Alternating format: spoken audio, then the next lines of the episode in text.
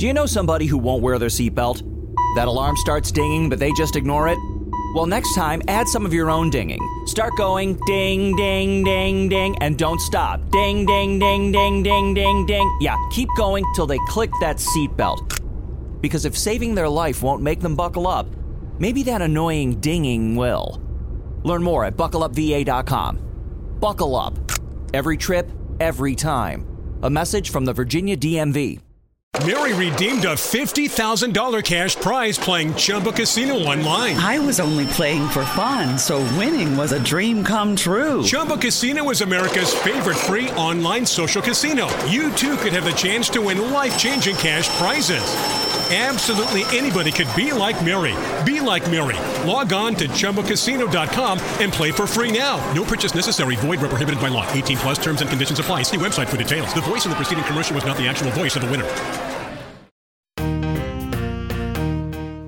Bentornati e bentornati a tutti ad Ops per un nuovo episodio entusiasmante e sempre super intrattenente. Siamo sempre Lanza e Rava, grazie mille a tutti di essere con noi ancora una volta questa settimana.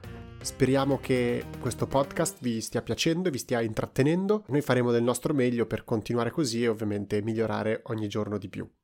Bene, di che cosa parleremo oggi, Lanza? Direi che possiamo distaccarci dall'argomento economia e tecnologia che probabilmente potrebbe aver un po' annoiato il nostro pubblico, speriamo di no, ma sappiamo com'è l'argomento, e vogliamo spingerci nell'analisi, nello studio nella ponderazione di fin dove l'uomo può spingersi. Negli ultimi anni il panorama cinematografico e di serie tv è stato sovrappopolato da media che presentano personaggi con poteri su capacità sovraumane di vario tipo. Ovviamente sono frutto della fantasia, sono universi non scientificamente accurati e spesso questi poteri, queste capacità sono completamente assurde e che se uno ci si sofferma un secondo a pensare niente di tutto ciò ha senso. Però fin dove effettivamente nella realtà barra basandoci su quello che sappiamo per ora dell'uomo, le capacità del singolo individuo possono essere aumentate, modificate, migliorate. Nell'episodio di oggi vogliamo proprio analizzare questo aspetto, capire che cosa l'uomo potrebbe fare, che come l'uomo potrebbe migliorare per diventare quelli che immaginiamo essere uomini, superuomini, superpotenti. Come altre volte, questo episodio sarà diviso in due. La prima parte andremo ad analizzare quello che attualmente, diciamo, la scienza sta facendo, quindi gli esperimenti che sono stati portati avanti, ciò che è riuscito, ciò che non è riuscito e quello che hanno provato a fare. La seconda parte invece sarà molto più libera, andremo noi a tirare fuori delle idee e discutere su quello che potrebbe aiutare l'essere umano per migliorarlo e quali caratteristiche che potrebbero mancarci, potrebbero farci comodo come in molti sanno, perché un po' dovrebbero aver studiato quandunque si studi, come è caratterizzato un essere umano lo si può leggere dal suo DNA. Da questa lunga molecola famosa doppia elica di acido tesossiribonucleico che codifica tutte le informazioni che servono per creare un essere umano per caratterizzarne tutti gli aspetti da statura, colore dei capelli, metabolismo, gruppo sanguigno e molti altri fattori che noi non sappiamo neanche cosa sono dovuti, come sono correlati, ma sono tutti in realtà codificati nel DNA. Quindi la prima cosa che molti hanno pensato è stata, ma se noi riusciamo a decodificare il DNA, capire ogni cosa, che cosa rappresenta, se lo andassimo a modificare come ci va, potremmo cambiare l'essere umano come ci pare. Voglio gli occhi azzurri, posso codificare gli occhi azzurri voglio essere più alto, posso codificare l'essere più alto. Quindi negli anni molti hanno studiato come poter andare a modificare il DNA di un uomo per poter appunto agire sulla sua struttura, non solo per miglioramenti estetici o frivoli, ma molti hanno iniziato a studiare l'argomento proprio per poter agire su eventuali malattie geniche, che quindi sono codificate nel DNA e se uno riuscisse ad andare a capire come riparare il DNA danneggiato da questa alterazione che porta a problemi nell'individuo, si troverebbe così una soluzione a certe malattie che non sono un'influenza che ti viene e ti va via, una malattia congenita ce l'hai da quando sei nato e lì ti rimane come ad esempio chi è affetto da eh, fibrosi cistica, è una malattia congenica, se non mi sbaglio, che affligge i polmoni e la respirazione dell'individuo per tutta la sua vita, dovendo sottoporsi ad eventuali interventi costanti per riuscire a sopravvivere, perché non è debellabile. Se invece si riuscisse ad agire sul DNA, si potrebbe ad esempio guarire questa persona. Mentre fino a pochi anni fa il poter alterare il genoma era possibile ma era molto invasivo, complicato, molto costoso, potevi farlo su poche cellule alla volta? Nel 2012 due ricercatrici, Emmanuel Charpentier e Jennifer Doudna hanno inventato, hanno brevettato, hanno scoperto una tecnica rivoluzionaria per appunto interagire col DNA. La tecnica è chiamata CRISPR, che è una sigla che adesso non ci sta ad interessare più di tanto, che permette appunto di andare a modificare del DNA in maniera non invasiva e in maniera molto più facile, rapida ed economica rispetto a come veniva fatto prima. Le due ricercatrici hanno scoperto che alcuni batteri, per difendersi dall'attacco dei virus, riuscivano a copiare il DNA del virus, segnarselo tipo su un post-it. In questa maniera, quando altro DNA del virus li avrebbe attaccati, loro avevano già il post-it con l'identikit del virus, lo riconoscevano e lo potevano andare a distruggere. Tutto questo grazie a una particolare proteina chiamata Cas9. Le due ricercatrici hanno visto che prendendo questa proteina e attaccandoci il proprio DNA che volevano modificare, attaccare o dove attaccarlo, la proteina riusciva ad interagire all'interno delle cellule, creando e andando ad inserire il nuovo DNA dove volevano loro, sfruttando il meccanismo uguale a quello di questi batteri che avevano studiato di Escherichia coli. Questo rendeva possibile creare ad hoc queste proteine per poter modificare su tutto un organismo certi geni, rimuoverne alcuni, modificarne altri o aggiungerne addirittura. Dal 2012 ad oggi, oltre ad aver vinto il Nobel, eh, Dodna e la sua collega Emmanuel hanno invitato poi anche la comunità scientifica a un momento di, diciamo, riflessione e valutazione di quali siano gli eventuali rischi e quali siano le eventuali linee guida per l'utilizzo di questa tecnica, per evitare un utilizzo sconsiderato o gente che voglia emulare gli scienziati pasti dei fumetti inizia a fare esperimenti con l'uomo per ottenere chissà quale mostro mutante incredibile, perché appunto la conoscenza che abbiamo di come funziona effettivamente il DNA è parziale. Infatti non abbiamo la certezza che togliere un gene che codifica una certa cosa non crea cascata degli altri danni, perché noi magari abbiamo associato che statisticamente per ricerca ricerca sembra che il gene 64 bis ti codifichi il colore degli occhi. Ma se in realtà quel gene, oltre a codificarti il colore degli occhi, ti codificava anche il numero di dita di una mano, tu togli quello, togli il colore degli occhi, ma ti togli anche le dita della mano. Quindi tutto deve essere fatto con il massimo dell'etica e il massimo dell'attenzione. Infatti è abbastanza nota la vicenda del 2019 di uno scienziato cinese che sperimentò una tecnica genetica usando il CRISPR, appunto, sugli embrioni delle proprie stesse figlie. A detta sua, per rimuovere un gene associato associato ad alcune malattie che si possono sviluppare durante la crescita, ma in realtà pare che lo stesso gene che ha rimosso era un gene che rimuovendolo potesse migliorare anche le capacità intellettive dei suddette figlie. Di conseguenza è partita tutta una controversia mondiale di discussione sul se questo l'abbia fatto in buona fede per proteggere le figlie, seppur facendo esperimenti non autorizzati sull'essere umano, o se in realtà lui volesse creare i primi super mutanti intelligenti giocando, diciamo, a fare Dio con le proprie stesse figlie.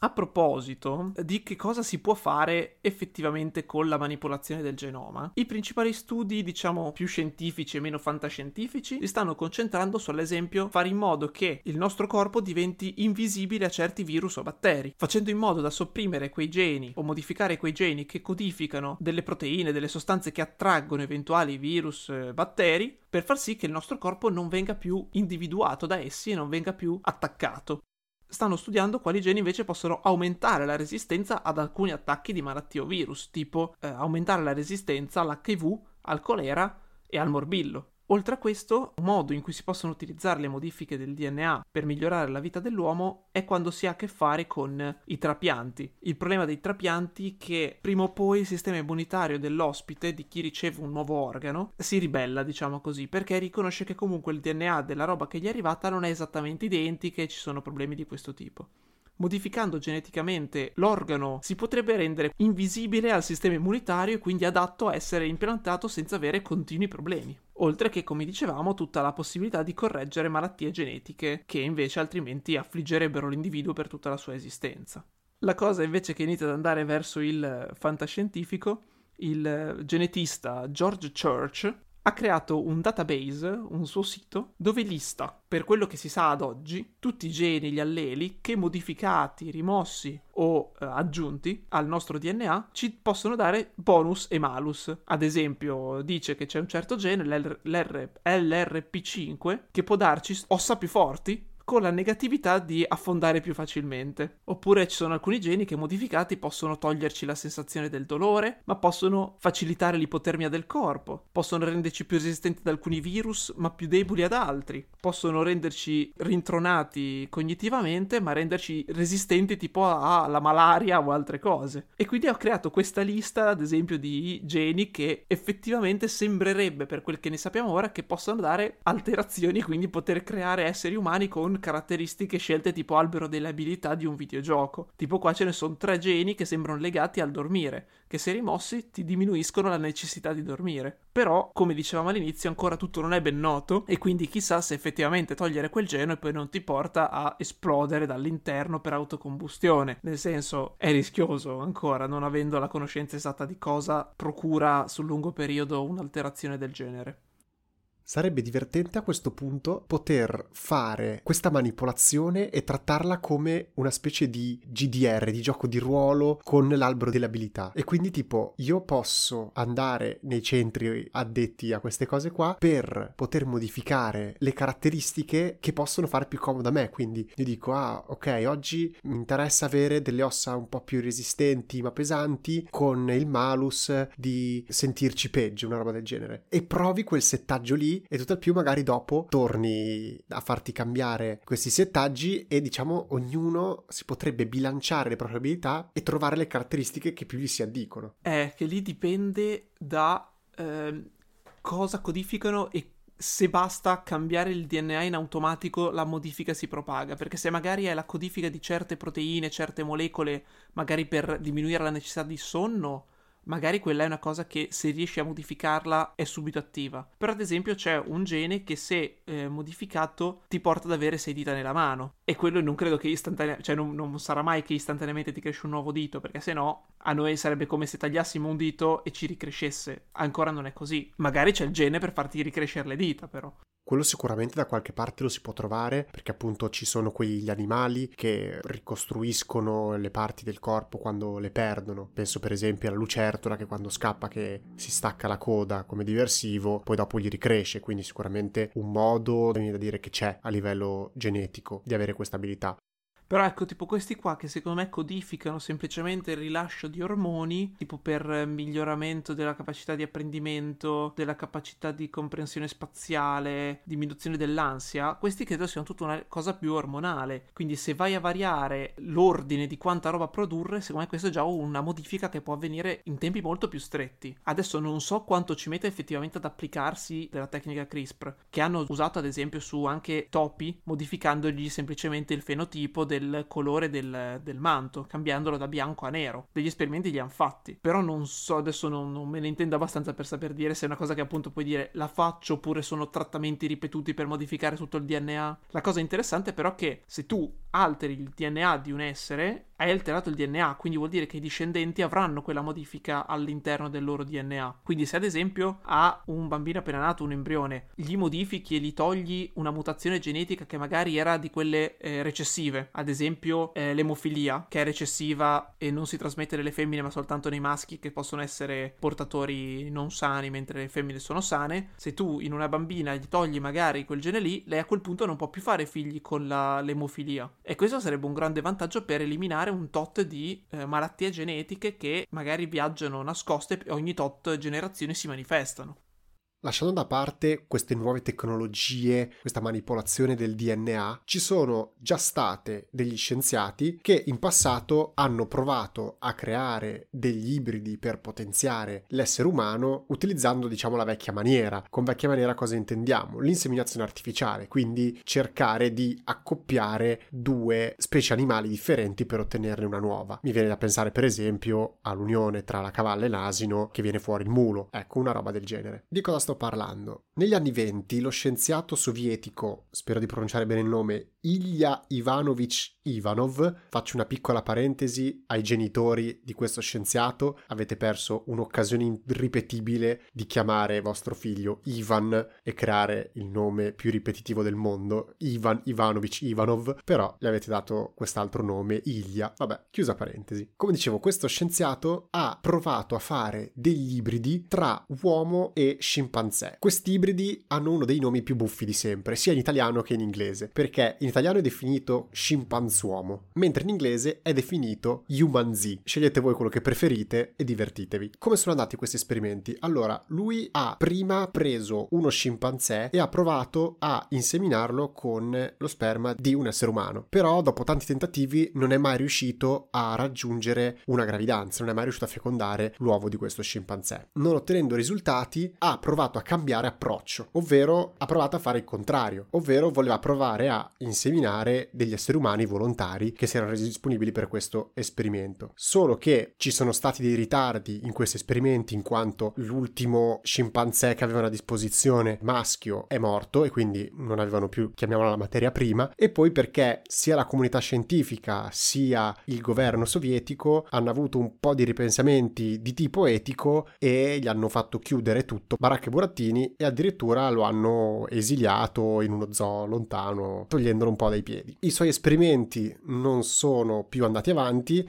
anche perché da lì a qualche anno è morto di infarto. Voi non potete vederlo perché è un podcast e non si vede, però sto facendo le virgolette perché sarà un po' mio complottismo, ma questo infarto strano va bene. Queste sono le fonti che ci sono arrivate, però pensare che possa essere stato silenziato da, da delle persone potenti, chi lo sa pare che evidentemente questi esperimenti non siano mai stati conclusi, perché nel 2001 sono stati segnalati parecchi avvistamenti di un quello che sembrerebbe un ibrido uomo-scimmia e le teorie dicono proprio che sia dovuto a una fuga di, que- di questo uomo scimmia da un laboratorio russo in cui d- potrebbero aver continuato gli esperimenti in questione. E nel 2001 questo uomo scimmia che ha attaccato Nuova Delhi è stato visto da più di 800 persone, tutte ferite da questo uomo scimmia armato con artigli di metallo e un caschetto da minatore, così, per contestualizzare la sua fuga da un laboratorio sotterraneo ha anche ucciso qualcheduno. Quindi, forse, se tutto ciò è vero e non è ancora la puntata dei misteri e del mistero, dopo tutto, tutto questo mistero sugli, eh, sugli scienziati che spariscono e gli esperimenti conclusi un po' bruscamente, forse in realtà sotto sotto c'è qualcosa. Coincidenze? Post scriptum sulla pagina Wikipedia dell'uomo scimmia di Nuova Delhi c'è un link che collega con Jack dai tacchi a molla perché secondo alcuni potrebbero essere collegati. La butto lì.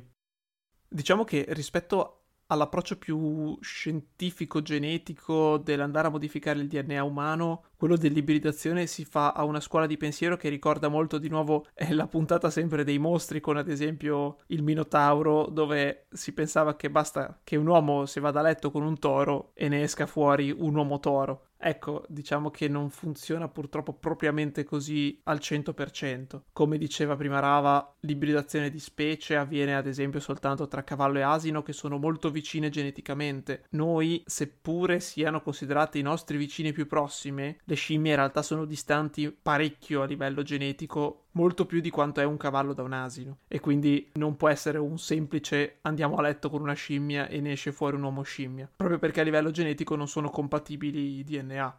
Un'altra curiosità di tipo genetico è che recenti studi hanno scoperto delle novità riguardanti le ghiandole velenifere degli animali, quindi per esempio i serpenti velenosi, i ragni, quelli. Hanno scoperto che a livello evolutivo sono molto simili alle ghiandole salivari dei mammiferi più comuni e anche quelle dell'essere umano. Infatti molti dei veleni degli animali contengono soprattutto degli enzimi della famiglia delle callicreine che servono per sciogliere e smaltire le proteine e questi sono gli stessi enzimi che possiamo trovare in quantità ovviamente minori all'interno della nostra saliva. Questo vuol dire che potenzialmente l'uomo potrebbe, l'uomo come altri mammiferi, potrebbero sviluppare la capacità di essere velenoso perché hanno queste due ghiandole che sono geneticamente e evolutivamente oggettivamente parlando, imparentate, diciamo così. Senza sfociare nel tecnologico e nelle modifiche meccaniche del corpo, abbiamo visto che comunque possono esistere più metodi per alterare il fisico umano. Alcune, va bene, sono ancora probabilmente fantascienza, altre però abbiamo visto che più o meno stanno diventando quasi realtà. Però sì, fighe tutte le immunità alle malattie, però quando uno pensa voglio potenziare l'essere umano, nessuno pensa semplicemente all'immunità alle malattie, perché è molto più divertente pensare a ah, vorrei poter avere eh, la pelle dura come quella di un armadillo, oppure appunto acquisire l'abilità di essere velenoso Te, Rava, che potenziamenti umani vorresti a livello biologico, genetico? Cosa ti piacerebbe che l'uomo potesse fare? Ma il primo potenziamento che mi viene in mente, anche se probabilmente è il più infattibile e quindi è più così per ridere, essendo io un grande fan della torcia umana, mi piacerebbe un potere simile, quindi il poter prendere fuoco, potersi incendiare o comunque eh, anche sputare fuoco, tipo un drago, andrebbe bene. Tutte le cose relative al fuoco mi piacciono tanto, mi, intrigano. Però è sicuramente probabilmente la, la più impossibile da realizzare. Cercando qualcosa di più concreto, in realtà ho pensato, magari anche tipo per gli atleti, per i corridori, più nello specifico. Ho pensato come potremmo aumentare le nostre capacità di corsa mi è venuto subito in mente lo struzzo, che ha quella forma di gamba che sembra che si pieghi al contrario, molto particolare. E mi sono chiesto se non fosse effettivamente magari quella che gli permette di correre così veloce. Infatti, perché vi chiederete proprio lo struzzo? Perché in realtà è un animale estremamente veloce ed è addirittura l'uccello di terra più veloce del mondo, perché riesce a raggiungere una velocità di corsa di addirittura 70 km h Scusami se ti, se ti interrompo, però dai, c'è una ragione si chiama struzzo che assomiglia un po' a struzzo stronzo. È il più veloce uccello di terra. Cioè, il fatto che sia un uccello di terra lo rende proprio un po' un animale del cacchio, se mi permetti.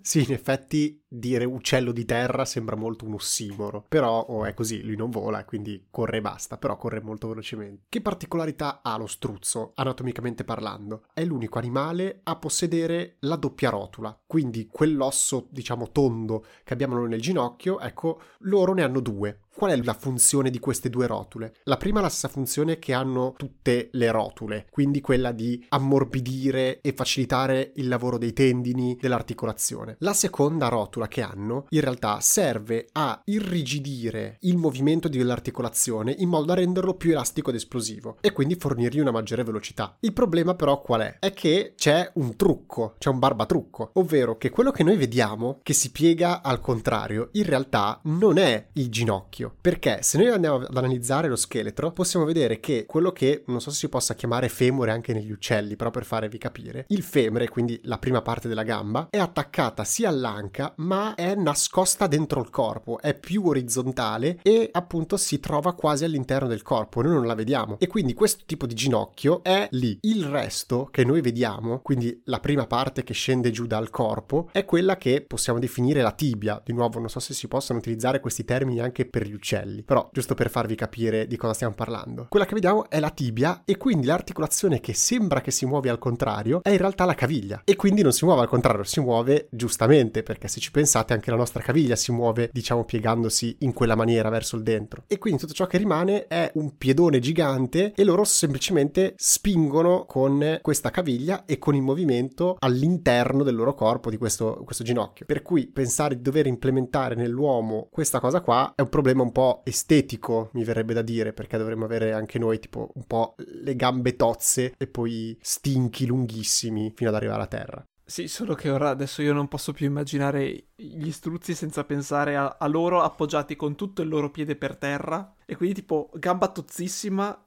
struzzo quasi a terra e un piede lunghissimo tiro, tipo telespalla Bob dei Simpson. No, ma fa riderissimo pensarli con il piedone lunghissimo, bellissimo. Quindi sarebbero sti uccelli bassi, grandi, ma con un piede lunghissimo di un metro di piede, tipo. Invece no, pensando alla questione ghiandole sputafuoco, alla fine basterebbe poter produrre un qualche gas incendiario e il metano ad esempio lo produciamo in un modo o nell'altro dalla digestione noi, convogliarlo in un dotto e poi espellerlo con un innesco di qualche tipo. Il problema forse più grande sarebbe il, la scintilla, diciamo. Però fino a produrre magari il gas in realtà dopo sorgerebbe un nuovo problema. Metti caso che si riesce a produrre questo gas, questo liquido, questo combustibile e vuoi per caratteristica biologica vuoi perché ti apparecchi tu con un accendino o con un qualcosa per fare la scintilla, dopo ci sarebbe il problema definito così del ritorno di fiamma, cioè come succede anche quando provi a fare il lanciafiamme con il deodorante, ti dicono tutti che è pericoloso. C'è il pericolo che tutta quella fiamma che sta uscendo ritorni dentro e incendi e bruci anche le riserve e l'interno della cavità e del dotto che sta espellendo questo combustibile. Quindi c'è il rischio di autobruciarsi dall'interno. Eh sì, dov- dovrebbe esserci una ghiandola biologica di non ritorno per evitare il ritorno del gas infiammato dentro, per evitare che ti esploda il polso, la gola o quello che è. Una cosa che ho visto che forse rientrava anche nella lista dei geni modificabili nel database del signor Church, c'è tipo l'aumento dell'apnea, quindi quanto tempo uno può trattenere il fiato, che però può sfociare invece in una parte più tipo di ibridazione con eh, anfibio o pesci, avere le branchie. Fa bene che poi la gente mi ha contestato una volta ha detto sì ma che cacchio te ne fai, perché dovresti vivere sott'acqua così tanto da aver bisogno delle branchie a meno che tu non ne abbia proprio bisogno. E ho detto è vero, però è figo dire vado al mare e respiro anche sott'acqua. In realtà sarebbe molto utile per debellare completamente la morte per annegamento, che può succedere per degli incidenti, non per forza per quando vai al mare. Tipo le vittime di un naufragio potrebbero tranquillamente sopravvivere all'annegamento in sé, oppure anche la gente che finisce in mare senza saper nuotare. Però sicuramente non ci darebbero la possibilità di esplorare le profondità marine perché purtroppo dopo ci sarebbe un problema di sopportare la pressione ad alte profondità che è un altro problema tema diverso da quello.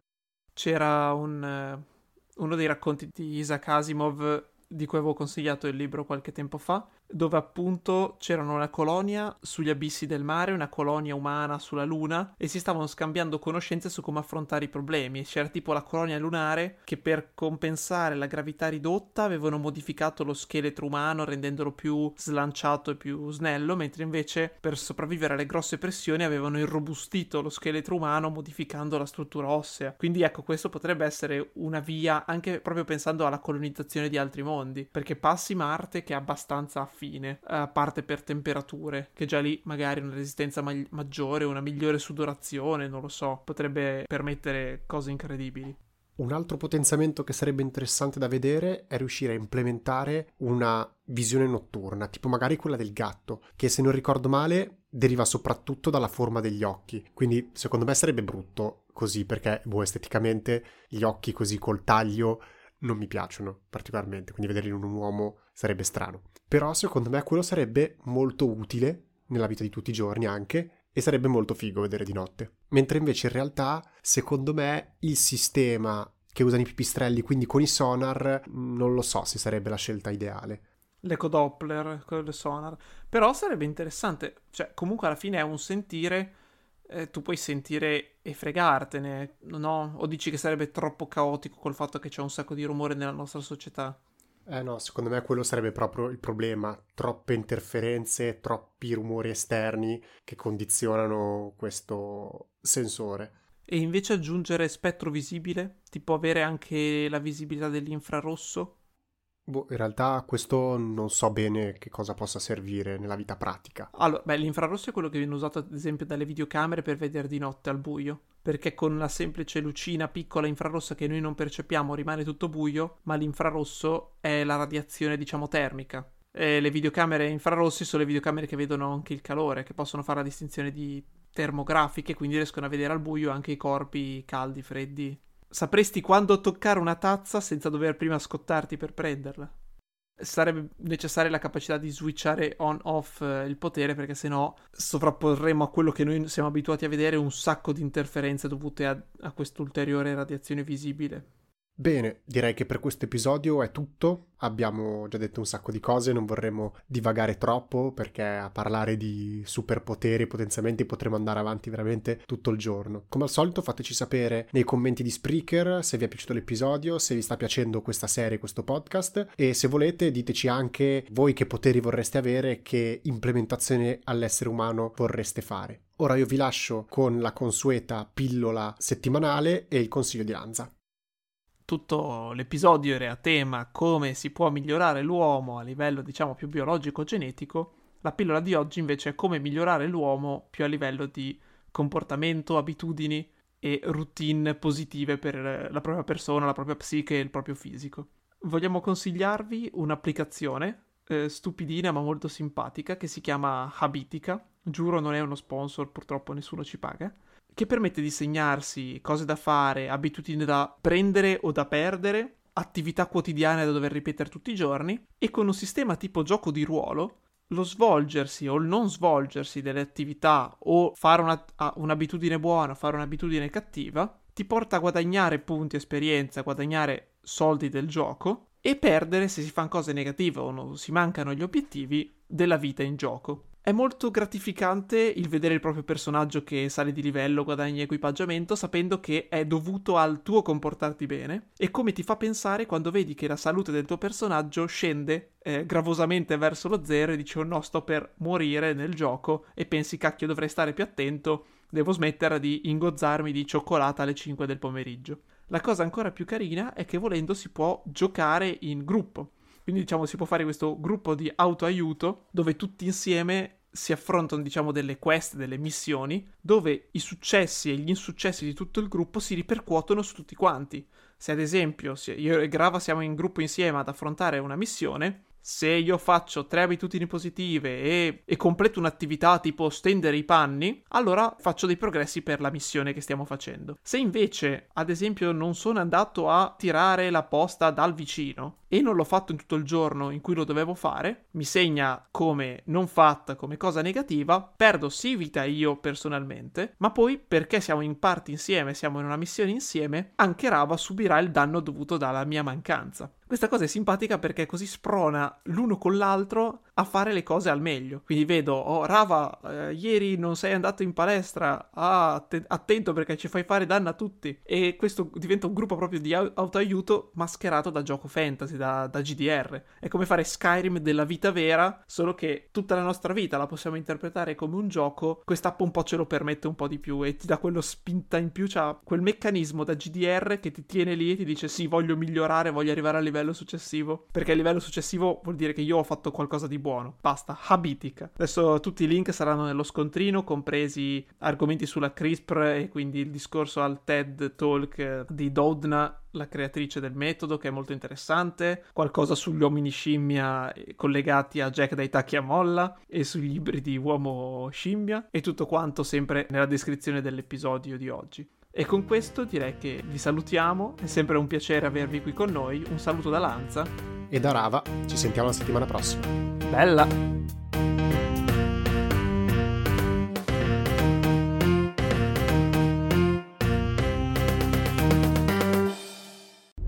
Do you know somebody who won't wear their seatbelt? That alarm starts dinging, but they just ignore it? Well, next time, add some of your own dinging. Start going ding, ding, ding, ding, and don't stop. Ding, ding, ding, ding, ding, ding, ding. Yeah, keep going till they click that seatbelt. Because if saving their life won't make them buckle up, maybe that annoying dinging will. Learn more at buckleupva.com. Buckle up. Every trip, every time. A message from the Virginia DMV. Mary redeemed a $50,000 cash prize playing Chumba Casino online. I was only playing for fun, so winning was a dream come true. Chumba Casino is America's favorite free online social casino. You too could have the chance to win life changing cash prizes. Absolutely anybody could be like Mary. Be like Mary. Log on to ChumboCasino.com and play for free now. No purchase necessary. Void where prohibited by law. 18 plus terms and conditions apply. See website for details. The voice in the preceding commercial was not the actual voice of the winner.